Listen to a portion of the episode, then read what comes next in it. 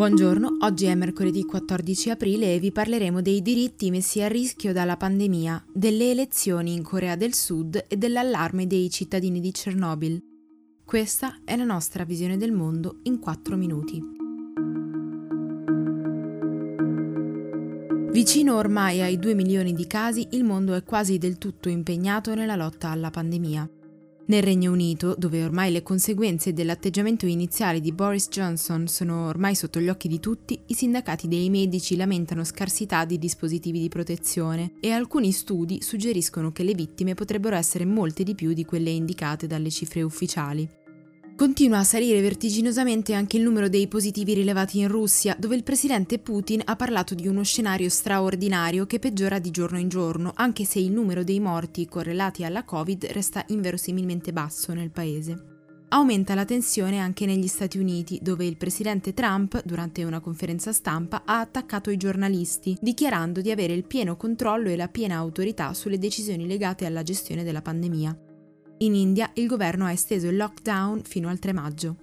Nel frattempo, gli attivisti per i diritti umani e gli esperti del settore stanno lanciando diversi allarmi in merito alla sostenibilità a lungo termine delle restrizioni che stanno venendo implementate in queste settimane di emergenza. In almeno 25 paesi i governi, democratici e non, stanno facendo largo uso della tecnologia per tracciare i dati dei cittadini attraverso app o telecamere di videosorveglianza, e il problema più grande è che in molti casi le misure urgenti non prevedono una reale scadenza.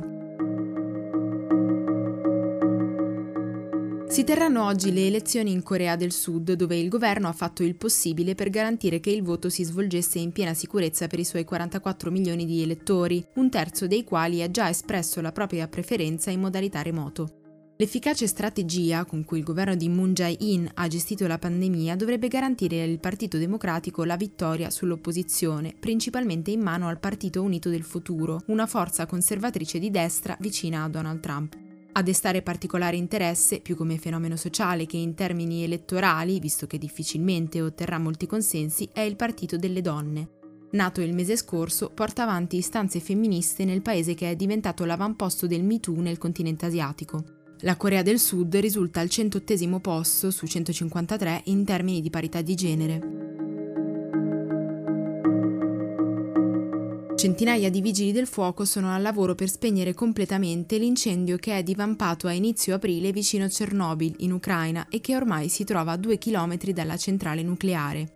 La guida turistica Yaroslav Yamelianenko, membro di un comitato pubblico del servizio di emergenza ucraino, ha scritto su Facebook che la situazione è critica, accusando il governo di coprire la gravità dei roghi. Le autorità hanno invece dichiarato che le fiamme sono sotto controllo e che i livelli di radiazioni a Kiev, la capitale del paese, sono normali. Intanto però anche Greenpeace ha denunciato che gli incendi sono molto più estesi di quanto riportato ufficialmente. Secondo nuove ricerche in Europa, la produzione di olio d'oliva è minacciata da una grave malattia che sta attaccando gli oliveti. Senza un intervento rapido potrebbero essere infettate quasi tutte le aree produttive di Italia, Grecia e Spagna, che rappresentano il 95% della produzione del continente. Le perdite economiche arriverebbero fino a 5 miliardi di euro nei prossimi 50 anni solo nel nostro paese, dove sono già morti un milione di alberi. Si stima infatti che circa il 17% delle aree produttrici italiane siano già infettate. Attualmente non esiste una cura efficace e per fermare la malattia sarebbe necessaria un'azione drastica, come l'abbattimento di olivi anche apparentemente sani.